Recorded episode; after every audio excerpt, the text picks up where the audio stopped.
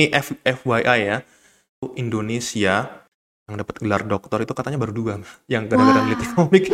apa yang ada di dunia ini harus direpresentasikan seperti apa adanya. Yuk neliti komik gitu loh.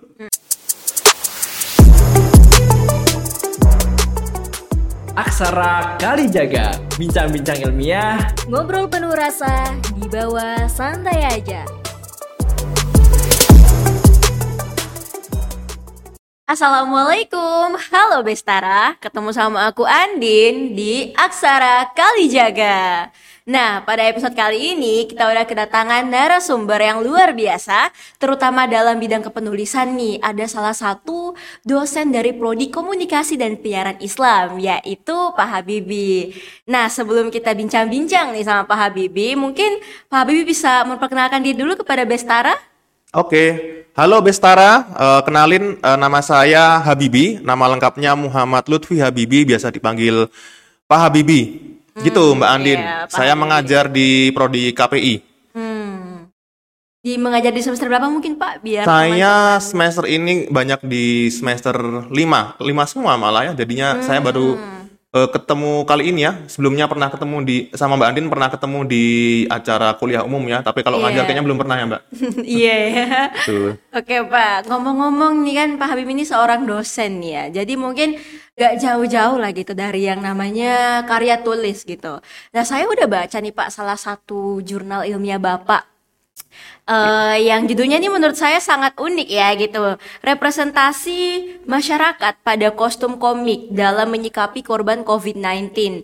Nah ini kan tema yang diangkat ini salah satu tema yang eh, sangat booming ya pada masanya karena membahas COVID-19. Belum lagi media yang digunakan yaitu komik ya dalam jurnalnya Bapak disebutkan. Dan eh, sarana penyebarannya itu melalui sosial media gitu yang di mana penyebarannya itu terjadi secara masif gitu dan cepat dan juga eh, mencakup eh, audiens yang banyak. Nah, kalau menurut Bapak sendiri nih melihat eh, dari konten menggunakan sarana komik dan juga menggunakan media sosial, apakah ini merupakan media yang efektif gitu Pak untuk menyuarakan atau merepresentasikan keresahan-keresahan masyarakat di pandemi ini atau malah menjadi pemicu konflik nih Pak? Oke. Eh medium komik ya, terutama komik digital ya di era sekarang eh, saya kira sangat mudah menyebar ya dengan tombol share, dengan tombol eh, bagikan ya. Eh, kemudian kita memberikan komentar, teman-teman kita bisa memberikan apa ya dari share terus memberikan komentar dan lain tersebut eh, algoritma yang terbentuk eh, sangat mudah ini ya, sangat mudah menyebar. Jadinya saya rasa apalagi ini visual ya, visual kalau ada isu sesuatu isu yang lagi booming ya, terutama ini tentang kok kasus COVID-19 tentang adanya eh, nakes ya, nakes yang meninggal dunia kemudian jenazahnya ditolak oleh suatu masyarakat di Kabupaten Semarang itu kan memicu banyak apa ya eh, kontra banyak kontranya kalau saya bilangnya. Itu eh, melalui komik ini ya eh, Mas Haryadi yang membuat komik itu memberikan komentar sosial di melalui medium komiknya. Karena ini visual orang jadi mudah membaca sangat mudah membaca. Ada masyarakat ada orang di situ ada eh, sebuah gerakan gestur dan lain sebagainya ada ucapan dan lain sebagainya dan itu membacanya sangat cepat ya. Tidak sampai satu menit atau mungkin eh, sekitaran itu ya. Dan itu sangat cepat ditanggapi oleh dibaca oleh masyarakat, wah ini mewakili perasaan saya, oh ini benar-benar emosi saya tersalurkan mungkin kayak gitu ya. Jadi ah kesel nih kok ada masyarakat yang kayak gitu ya semena-mena. Jadinya banyak membagikan, banyak yang merasa ter apa ya eh, terwakilkan melalui komunitas tersebut dan sangat mudah sekali disebarkan ya eh, melalui media sosial, Instagram, eh, di Twitter, Facebook itu banyak sekali yang membagikan dan saya rasa cukup efektif dalam menyampaikan kritik ya, terutama kalau saya lihat juga ya jumlah followersnya itu luar biasa banyak ya komik kostum ini Eh, tertinggi kalau saya rasa. Itu untuk konteks eh, komik yang kritis ya, komik yang membawakan pesan-pesan kritik sosial. Saya rasa cukup efektif. Itu Mbak Hmm. Andin. Jadi eh, mungkin ketertarikan Pak Habibie ini mengangkat eh, apa ya komik ya sebagai salah satu objek di jurnal ilmiah ini karena latar belakang Pak Habibie juga ya yang berasal dari prodi DKV ya kalau waktu S1 Pak Habibie kalau nggak salah DKV ya jurusannya. Jadi ini masih linear ya dengan kemudian uh, jurnal yang uh, Bapak pilih gitu objeknya. Nah, uh, tadi kan udah apa ya ngomong-ngomong soal isi konten ya dari komiknya itu sendiri itu kan masyarakat juga apa ya kayak lebih enak gitu bacanya dibanding baca jurnal ya karena saya sendiri mahasiswa mungkin lebih enak gitu kalau melihat banyak visualnya gitu dari para tulisannya. Nah, uh, kan isinya komik itu tuh tentang kritik-kritik gitu kan, tentang hmm. keresahan masyarakat, tentang uh, apa korban COVID-19 ini sendiri. Nah, apakah visualisasi atau representasi dari komik ini sendiri menurut Bapak efektif gitu di kalangan masyarakat saat ini? Oke, eh, terkait efektif atau enggaknya ini jadi anu ya, yang jadi masalah di tulisan saya ya. Uh, karena ketika Haryadi yang membuat kostum komik ini melemparkan ini ke, ke sosial media itu saya melihat kok agak panas ya komentarnya ya. Ada yang pro, ada yang kontra. Terus kemudian saya tertarik ya uh, mengangkat isu tersebut untuk ditulis secara ilmiah. Nah, uh, yang saya temukan di situ uh, Haryadi memang sih uh, secara apa ya, secara ideologi dia memang ikut orang yang mengkritik ya. Uh, dan termasuk apa ya termasuk prihatin ya dengan kok bisa ya ada masyarakat yang begitu teganya gitu mengusir warganya sendiri agar nggak dimakamkan di situ ya. Ini kan warga di desa situ di kabupaten situ di uh, perumahan situ tapi kok di, tidak diterima oleh masyarakatnya diusir. Nah tetapi yang jadi masalah yang uh, banyak dikeluhkan juga ini adalah representasi masyarakatnya. Nah representasi tersebut uh, saya rasa kurang tepat ya Haryadi kurang tepat dalam menggambarkan isi komiknya. Uh, dalam apa kajian ilmiah representasi itu adalah suatu penggambaran ulang ya mbak. Penggambaran ulang. Uh, misal film komik novel dan lain sebagainya sinetron acara TV itu tidak 100% itu real ya yang bisa ditampilkan ya tetapi digambarkan ulang Misalnya film terinspirasi dari apa digambarkan kembali dengan aktor yang lain. Begitu juga dengan komik. Komiknya Haryadi dia mengangkat uh, suatu isu ya, isu tentang penolakan jenazah COVID-19. Dia menggambarkan lagi masyarakatnya di situ. Oh, masyarakat Kabupaten Semarang yang uh, salah satu desa di Kabupaten Semarang dia digambarkan sedang menolak jenazah di situ. Nah, ini yang jadi masalah adalah seperti apa penggambarannya? Apakah itu sesuai dengan masyarakat yang sedang di uh, sedang uh, digambarkan ataukah enggak atau timpang atau enggak sesuai dengan yang terjadi di realitanya. Nah, ini saya menemukan bahwa uh, agak agak agak kurang tepat si Haryadi ini ya. Uh, mohon maaf ya. Dia menggambarkan masyarakat di uh, komiknya sebagai agak stereotyping dia ya. Uh, dia berkali-kali menggambarkan uh, kan dia komiknya kritis ya komiknya yeah. kritis ya uh, sering uh, menyinggung sosial politik dan lain sebagainya di dalam komiknya dia beberapa kali mengomentari uh, adanya kelompok-kelompok masyarakat yang uh, kurang suka dengan yang namanya keberagaman keberagaman terus kemudian apalah uh, ingin memecah belah dan lain sebagainya dia sering gambarkan. Dia sering membuat karakter. Karakternya itu karakter apa ya namanya? Kalau saya sering mengikuti namanya kelompok singa putih. Di situ ya. Kelompok singa putih itu dia gambarkan dengan uh, baju putih terus kemudian ikat kepala putih rambut hmm. yang jabrik warna abu-abu kemudian di, sering digambarkan dengan ekspresi yang marah Nah, itu sampai ke bawah ke dalam isu hmm. yang dia angkat ya. Dia sering mengomentari orang-orang yang anti keberagaman tuh dengan uh, masyarakat singa putih. Nah, dia tuh bawa ke sini, bawa ke, ke dalam komik ini. Dia gambarkan bahwa masyarakat di Kabupaten Semarang yang menolak jenazah itu, yang menolak jenazah nakes terkena COVID ini digambarkan dengan masyarakat yang kayak gitu juga. Hmm. Dengan baju putih, dengan uh, ikat kepala, dengan ekspresi yang marah-marah kayak gitu. Hmm. Nah, ini saya rasa nggak timbang, nggak bener ya karena memang ada penolakan jenazah, tetapi yang menolak jenazah ini kan nggak ada hubungannya dengan uh, kelompok masyarakat yang uh, kelompok ormas yang seperti itu. Nah ini yang jadi hmm. timbang itu di situ. Jadinya Haryadi ini seolah mencampur aduk mencampur adukan uh, antara ideologi apa uh, fakta di lapangan itu masyarakatnya nggak kayak gitu kok. Masyarakatnya ini murni karena mereka paranoid, karena mereka takut Karena COVID kan baru aja meledak ya. Mereka banyak sekali spekulasi. Nanti takut ketularan, takut eh, menginfeksi mereka dan lain-lain. Edukasinya masih sangat minim kala itu. Nah, ketika eh, jenazah tersebut datang, kemudian akan dikebumikan, nah ini masyarakatnya marah-marahnya tuh digambarkan dengan marah-marahnya kelompok singa putih ini. Jadinya kurang tepat padahal yang ada tuh ya cuma masyarakat paranoid aja, takut keinfeksi, nggak ada hubungannya dengan salah satu ormas yang sering hamba Arya dikritisi seperti itu. Nah, itu jadinya efektif atau enggak saya rasa ya memang ini banyak mewakili perasaan tetapi dalam Ya. merepresentasikannya saya rasa harus dicek kembali oleh si pembuat komiknya ya. Jadi efektif iya, memang banyak yang terwakilkan. Saya pun juga merasa kesel ya ketika Iya. aduh kok kayak gini sih masyarakat kok pada eh, kayak gitu ya. Tapi dalam menggambarkannya saya rasa harus fact checking lagi, harus riset lebih dalam lagi. Ini masukan buat si komikusnya Oh, iya. gitu, Mbak. Hmm, biar nggak ini ya, biar nggak menjadi salah tangkap juga kan dari Iya, masyarakat betul. dalam memahami Mm-mm. visual dari komik itu sendiri ya, Pak. Iya.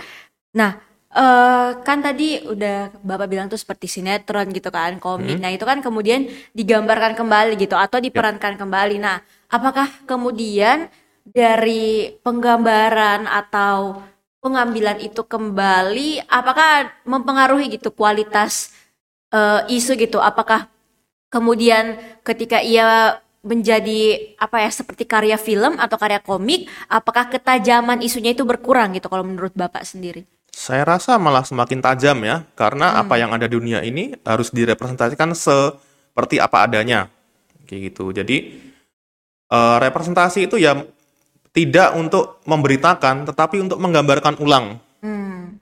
Eh, jadinya eh, apa ya misalnya ya dalam dalam di sini adalah masyarakat ya masyarakat ada di Kabupaten Semarang itu kan sangat saya rasa Semarang itu tidak masuk dalam kategori masyarakat yang eh, homogen ya dalam satu eh, sa- eh, tidak tidak homogen itu tidak cuman ini dikuasai oleh ormas tertentu. Ini saya rasa Semarang sangat plural ya masyarakatnya. Mereka cuman eh, cuman eh, shock ya ada kejadian seperti ini. Mereka paranoid takut ini karena minimnya literasi. Ketika itu saat awal covid meledak mereka eh, literasinya masih belum sampai ke situ ya. Bagaimana eh, penanganan jenazah dan lain sebagainya. Apakah ini mengurangi atau tidak? Saya rasa justru malah semakin tajam ya jadi eh, kalau seorang eh, kreator itu eh, kreator konten ya membuat konten yang itu memang sesuai dengan eh, realita yang ada di masyarakat ya itu malah bagus.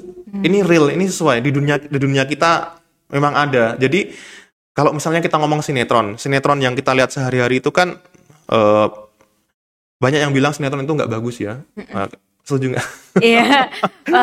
ya eh, kenapa kok nggak bag- kok nggak bagus ya? Karena eh, ini penilaian penilaian sepintas aja ya. Karena ya masyarakat kita yang nonton sinetron kan banyak ya sebar dari Iya. Sabang sampai Merauke, banyak suku, banyak eh, latar belakang eh, kebudayaan ya. Tetapi eh, kalau misalnya sinetron yang ditayangkan di televisi itu kok malah cenderung apa namanya cenderung Jakarta sentris dari bahasa misalnya dari pergaulan cara berpakaian.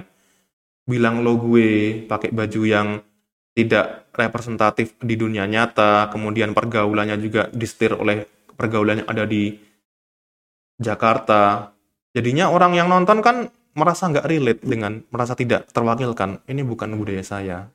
Budaya saya bukan lo gue. Nah, makanya eh, representasi itu saya harap yang sesuai lah yang sesuai apa adanya gitu yang eh, di di Jakarta ada Jawa Barat ada di jangankan budaya lah ya representasi dari orangnya aja wis Hmm. pasti oh, kalau kita nonton sinetron kebanyakan pasti orangnya orang ibu kota kan Iya. nah, Kalau jarang- merat. Iya kayak gitu. Kenapa kok jarang sekali ada orang yang ditampilkan dari katakanlah orang timur, orang Hmm. Indonesia Tengah, orang dari Melayu.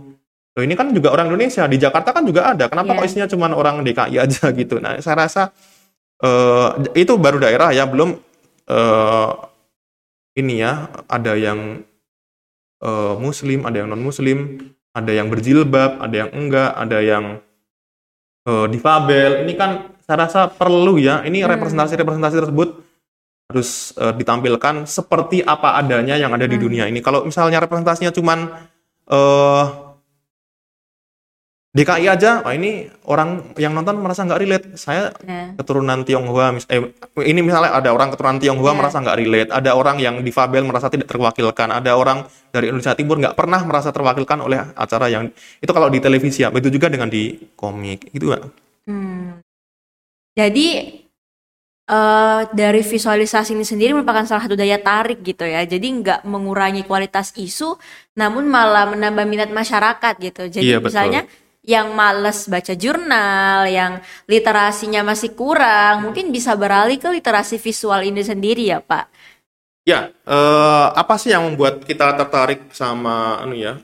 Relate sebenarnya. Hmm. Relate itu saya merasa, oh ini saya banget. Iya ya. Oh ini kok aku banget gitu ya. Jadi eh, apa ya misalnya ya yang baru-baru ini eh, film Hollywood misalnya ada film Hollywood di dalamnya ada orang yang macam-macam ya. Ada orang yang Muslim. Kan Hollywood jarang ya membahas apa namanya ada eh, dahulu kita nonton film Hollywood itu pasti dominasi oleh orang kulit putih ya. Sekarang udah beragam ya. Iya ya. Ada yang Muslim, ada yang India, ada yang imigran, ada yang dari eh, Amerika Latin, dan yang terbaru ini kalau ngikuti film yang terakhir ini itu ada yang difabel ya, ada yang difabel tuli. Itu alhamdulillah responnya positif ya dari teman-teman difabel ya melihat oh saya terwakilkan oleh karakter ini. Jadi saya rasa yang namanya eh, representasi itu menggambarkan dunia ini apa adanya ya, tidak disetir oh isi televisi itu harus yang orang kulit putih, oh isi televisi Indonesia itu harus orang Jakarta. Saya rasa eh, kurang bijak. Begitu juga dengan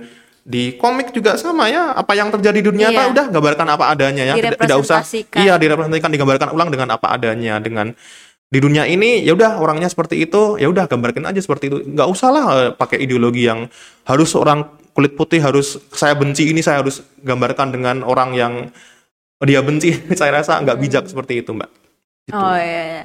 Jadi lebih ke gimana gitu pada akhirnya media visual itu bisa relate ya sehingga lebih bisa relevan di masa ini ya gitu ya Pak. Jadi kayak ini jiwa DKV-nya dapat banget ya kalau di sini dan media Amin. komunikasinya. Oke Pak, jadi mungkin eh, apa ya? eh dari yang tadi nih ya komiknya Pak Haryadi ya komiknya Pak Haryadi ini mengenai eh, korban COVID-19 ini gitu apakah menurut Bapak tuh ini udah mewakili gitu dari sebagian kritik keresahan masyarakat gitu atau malah bias gitu Pak Oke, kalau dari kritiknya sih sangat terwakilkan ya. Banyak yang share itu bukti bahwa banyak orang yang merasa terwakilkan. Terwakilkannya di sini adalah terwakilkan keselnya ya. kritiknya ya, Eh. saya perhalus ya kritiknya ya. Ketika kok ada sih masyarakat setega itu ya menolak ada orang udah sakit-sakitan. Nakes loh ini pejuang garda tapi terdepan itu ya. realita kan yang terjadi Iya betul, makanya ketika si Haryadi ini mengkritik ya, dia mengkritiknya kan dengan itu kan goyangan apa namanya, ada orang marah-marah, masyarakat yang menolak jenazah, kemudian dia kritik dengan goyangan itu loh yang dari Yang Afrika. bawa peti jenazah Iya, itu. Ah. dia dia Yang dia kritik meme. dengan hal seperti itu kan kita merasa kita lawan gitu kan, Hmm. kita lawan masyarakat seperti ini, tapi ngelawannya nyantai aja dengan tari-tarian lah, dengan itu kan yang mau disampaikan hari ini kayak gitu. Cuman yang dilawan ini masyarakatnya kok masyarakat yang cenderung dia nggak sukai gitu sama Haryadi yang masyarakat singa putih ini. cenderung intoleran ya Iya, intoleran di sini intoleran yang digambarkan Haryadi intoleran dalam hal eh, keberagaman beragama ya. Dia sering mengkritisi kelompok tersebut, tapi dalam hal COVID ini kan nggak ada hubungannya, nggak ada hubungan antara kelompok eh, yang intoleran dalam hal keberagaman sama mereka intoleran karena takut aja, paranoid aja, ketakut ketularan gitu. Jadi ya itu berarti agak kecampur aduk sih Ah, Haryadi ini ah. menggambarkannya. Berarti eh, homogenitas dari stereotip masyarakat itu yang kemudian membuat orang-orang menjadi intoleran gitu. Jadi kayak misalnya kalau kamu korban COVID, ya kamu adalah sebuah hal yang harus dijauhi gitu ya. Jadi itu yang mungkin lebih mengarah apa ya ke representasinya masyarakat mungkin Iya. ya. Jadi pada akhirnya itu semakin mempengaruhi kondisi sosial gitu di mana orang-orang jadi sebenarnya ada yang mengira covid itu nggak ada, ada yang mengira nggak ada, tapi gara-gara Hmm. itu stereotip ya. Betul. Jadi terjadilah homogenitas yang kemudian melahirkan intoleran. Iya, jadi eh, harapan dari banyak orang kemarin itu kan eh, kita konsumsi media yang sehat lah dalam artian Iya. sehat tuh jangan sampai psikis kita terganggu ya. Ya tonton berita, update lah, update tentang perkembangan kasus ini. Atau lah kalau misalnya nggak kuat nonton berita ya udah nonton yang lucu-lucu aja, nonton YouTube atau yang penting nggak jangan keluar rumah kan dulu jangan keluar rumah terus patuhi eh, prokes dan lain sebagainya. Nah tetapi Haryadi ini kan muncul dengan komiknya yang eh, tanggal sekian itu yang mengkritisi eh, penolakan jenazah tersebut. Memang eh, berisi Cukup keras ya. berisi krit- Kontennya Kalau- cukup tajam. ya konten yang lainnya memang banyak yang anu ya. Sebenarnya dia nyantai, nyantai dalam menyampaikan kan dia menyampaikannya dengan eh, dansa Afrika itu ya. Hmm. Tetapi ya itu. Dengan komedi, tapi Oh. dibawa dengan isu yang serius. Oh, oh, jadinya eh, itu ya apa namanya? eh, ada dia menyasarnya itu salah gitu. Hmm. Bukan orang orang Semarangnya tetapi kok malah ormas tertentu. Ah. Nah itu yang diharapkan masyarakat itu dapat eh, media yang bisa bikin enjoy, bikin apa namanya menghadapi COVID ini dengan tenang, tetapi dengan hadirnya itu malah saya rasa ikut memperkeruh ya, memperkeruh karena eh, sedikit memperkeruh kalau saya bilang karena itu kritikan ya. Eh, harusnya dia mengkritik masyarakat yang parno, tapi malah menyerang masyarakat yang nggak ada sangkut pautnya dengan isu agama. Karena Haryadi ini kan itu kan 2020 ya, itu pasca masih anget-angetnya pasca pemilu ya, pasca pilpres. Banyak sekali eh, kritikan dia terhadap para fanatisme fanatik-fanatik pilpres ini ya kita tahulah ya sangat polaris ter- sangat terjadi polarisasi ya kaum kaum yang pro dan yang kontra. Nah, ini masih mungkin saya rasa masih terbawa itu juga ya. Dia masih jengkel nih sama pendukung intoleran. Nah, ini kan eh, masih ke bawah di situ jadinya kejengkelan tersebut disampaikan di situ ya. Hmm, jadi di sisi lain itu merepresentasikan itu tentang keresahan masyarakat. Namun ada sisi di mana jika dilihat dari sudut pandang yang berbeda itu juga bisa menjadi suatu hal yang apa ya, yang dikritiki gitu kan. Jadi bisa dilihat dari dua sisi gitu. Jadi Mhm. mungkin eh, apa ya? Dari sini tuh kreator-kreator bisa lebih paham lagi gitu. Sasarannya itu harus lebih tepat. Penggambarannya harus yang eh, bener-bener sesuai gitu. Biar nggak terjadi pemahaman dari dua sisi yang berbeda, yang bertolak belakang gitu ya Pak. Nah oke berbicara tentang kreator-kreator nih kan agar kre- kreator nggak salah dalam penggambaran atau nggak keliru. Nah mungkin Bapak nih sebagai pentolan dari DKV mungkin ada saran-saran nih atau tips-tips buat para kreator nih. Mungkin nantinya ada anak KPI yang bakal menjadi kreator selanjutnya gitu. Mungkin ada saran gitu dari Bapak. Ini buat kreator aja, Eh semuanya mungkin buat ya. mahasiswa juga. Iya buat mahasiswa, buat Oh. kreator, pokoknya yang eh, berhubungan di bidang media gitu. Mungkin sarannya Iya. biar nggak terjadi eh, penafsiran, dua Penafsiran sisi. berdua sisi. Hmm.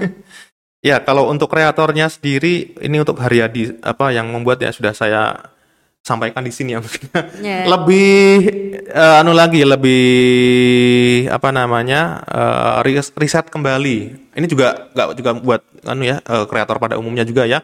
Kalau membuat karya fact checking dulu deh. Ini siapa yang kita gambarkan, siapa yang kita mau eh, tampilkan sudah sesuai belum dengan realita yang ada di lapangan sudah sesuai dengan sesuai belum dengan yang apa yang benar-benar terjadi di lapangan jangan sampai kalau kamu ini seorang apa ya eh, seorang yang sedang memperjuangkan ideologi tertentu jangan sampai itu digabungkan dengan apa yang benar-benar terjadi di ini. Jadi kita lihatlah dulu nih apa namanya eh, sama yang benar-benar di lapangan tuh kayak gimana. Itu itu buat buat kreator dan calon kreator mungkin ya. Kalau buat mahasiswa ya karena mahasiswa nggak cuma nanti goalnya jadi kreator juga ya. Iya, iya. kan juga meneliti ya saya rasa juga nanti meneliti. Nah ini buat teman-teman mahasiswa eh, yang pengen meneliti eh boleh eh, ikut kayak saya ya. Suka dalam dunia visual suka kalau di KPI itu saya kalau saya pengalaman uji skripsi dominannya kalau meneliti visual itu film ya. Nanti jangan-jangan film juga menelitinya kalau udah semesteran ya. Semester akhir ya eh memang sih tren penelitian komunikasi itu banyak yang di film ya, eh, selain jurnalistik yang meneliti media massa, media cetak dan lain sebagainya. Kalau yang uh, visual yang broadcasting ya mungkin terutama selain radio ini juga banyak yang teliti film ya. Tetapi coba deh yuk neliti komik gitu loh. Ini komik sangat menarik ya sangat menarik. Eh, jarang sekali yang meneliti. Pengalaman saya ngajar di Win 9 kali jaga ini belum pernah saya sepengalaman saya belum pernah eh, men- menguji atau membimbing mahasiswa yang meneliti komik jadi sangat sangat Nanti saya bisa ambil ya Pak. oh boleh banget boleh banget Udah udah dapat Ya. bahan buat skripsi nih, alhamdulillah. semester 3 loh iya Ya alhamdulillah ya. Ah. Di mungkin bisa cari dulu dari sekarang ya Pak. Bismillah. iya Bismillah skripsi. Iya, karena materi komik ini masih sangat sangat banyak sekali yang bisa dikaji ya. Kalau film tuh, waduh, udah film biasa ini, banget ya, iya, udah satu, mainstream. Satu film tuh yang neliti bisa banyak ya, terutama apalah perempuan berkalung sorban tuh berapa Hmm. ba- banyak banget tuh yang neliti ya. Sampai sekarang juga masih banyak yang neliti. Kalau komik nih, aduh, yuk, ayo kita sentuh ya. Iya, boleh nih ya. Kita Jadi bahan kasih- skripsi saya iya, nih. ya. eh, Dapat spoiler skripsi ya, guys. ya nanti Oke. kita kenalan dengan teori-teorinya Scott McCloud dan lain sebagainya gitu. Wah, cukup gitu ya. ya. Iya, Yuk kita apa selain jurnalistik, media massa, media cetak, film, yuk kita neliti komik. Hmm. Jadi merupakan ini ya sobat bestari, merupakan suatu hal yang baru dalam dalam dunia penelitian ya sobat bestara. Nah, jadi mungkin apa ya untuk mahasiswa nih yang bentar lagi mau skripsian nih mungkin bisa nih ya di ambil saran dari Pak Habibie meneliti komik gitu. Masih jarang yang meneliti Iya. komik. Jadi mungkin kalau ada teman-teman bestara yang meneliti komik pada akhirnya bisa menjadi yang apa ya outstanding ya Pak karena cuma satu-satunya nih mungkin nanti di antara banyak di antara banyaknya mahasiswa nih ya kalau ada yang berani meneliti komik. Oke mungkin sobat Bestara ya untuk eh, kesimpulan dari bincang-bincang kita nih ya mungkin para kreator itu diharap untuk lebih cross check lagi ya untuk Mm-mm. lebih memperdalam lagi pengkarakterisasian dari tokoh-tokoh yang akan digambarkan nanti agar tidak terjadi penafsiran dua sisi dan juga untuk mahasiswa mungkin bisa lebih mencari hal baru gitu kan Pak ya. selain meneliti film, selain meneliti mungkin media-media yang lain yang udah mainstream ya, ada komik nih yang masih jarang banget disentuh terutama dalam penelitian dan dalam jurnal ilmiah yang Iya. seperti jurnal karya Pak Habibie ya yang berjudul representasi masyarakat pada kostum komik dalam menyikapi korban COVID-19 ya. Nah, Iya. Atau ini Mbak mau menambah dikit ya. Iya, boleh, Pak. Ini F- FYI ya. Saya 2016 ya lulus S2 itu analitik komik. Itu saya baca tulisannya Hikmat Darmawan kalau nggak salah. Itu Indonesia itu yang mendapat gelar doktor ya bukan master. Master pasti banyak ya. Yang Hmm. meneliti komik itu pasti nggak sedikit. Yang dapat gelar doktor itu katanya baru dua. Yang gara-gara meneliti komik ya.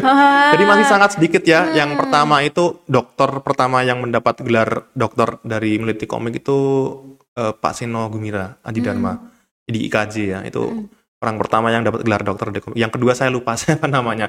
Itu zaman 2016. Kalau sekarang entah sudah berapa ya. Nah, ini kesempatan ya buat Iya. teman-temannya. Apakah nanti jadi the next. the next dari Sino Gumira Oke. gitu ya. Kita kita harapkan bisa menjadi penerusnya gitu. Amin. Amin amin. Jadi wah, alhamdulillah sekali ya saya dapat banyak sekali masukan terutama buat menghadapi skripsi nanti dari Pak Habibin ya sebagai salah satu apa ya mungkin masukan-masukan gitu ya buat para mahasiswa. Nah, oke Pak Habibie terima kasih untuk Oke, sama-sama. waktunya ngobrol-ngobrol menemani sobat Bestara menyampaikan eh tentang jurnal ilmiahnya, saran-sarannya nih untuk sobat Bestara. Wah, ini sangat bermanfaat sekali apalagi buat kita mahasiswa nih. Amin, amin. Oke, eh, mungkin sobat Bestara dari perbincangan kita hari ini bisa diambil ya yang manfaatnya aja gitu tentang gimana sih kita lebih menyikapi lagi gitu ya Pak, lebih eh, apa ya melihat segala sisi dengan relevan gitu. Jangan hanya mengsentralisasi pada satu titik saja gitu karena itu akan menyebabkan adanya pemahaman eh, tentang intoleransi gitu ya Pak atau eh, tidak apa ya tidak kebinekaan tunggal ika kita kurang kalau seperti itu ya Pak. Nah, oke eh, mungkin cukup sampai di sini saja episode Aksara Kali Jaga bersama Pak Habibi. Terima kasih Sobat Bestara dan ketemu lagi bersama aku Andin di next program dan wallahu muwaffiq ila. Assalamualaikum warahmatullahi wabarakatuh. Waalaikumsalam warahmatullahi wabarakatuh. Makasih Mbak Andin. Iya, sama-sama Pak Habibi. Gimana Mbak tertarik buat neliti komik? Tertarik banget. Aduh, aku tuh yang kayak sampai harus cari judul gitu kan.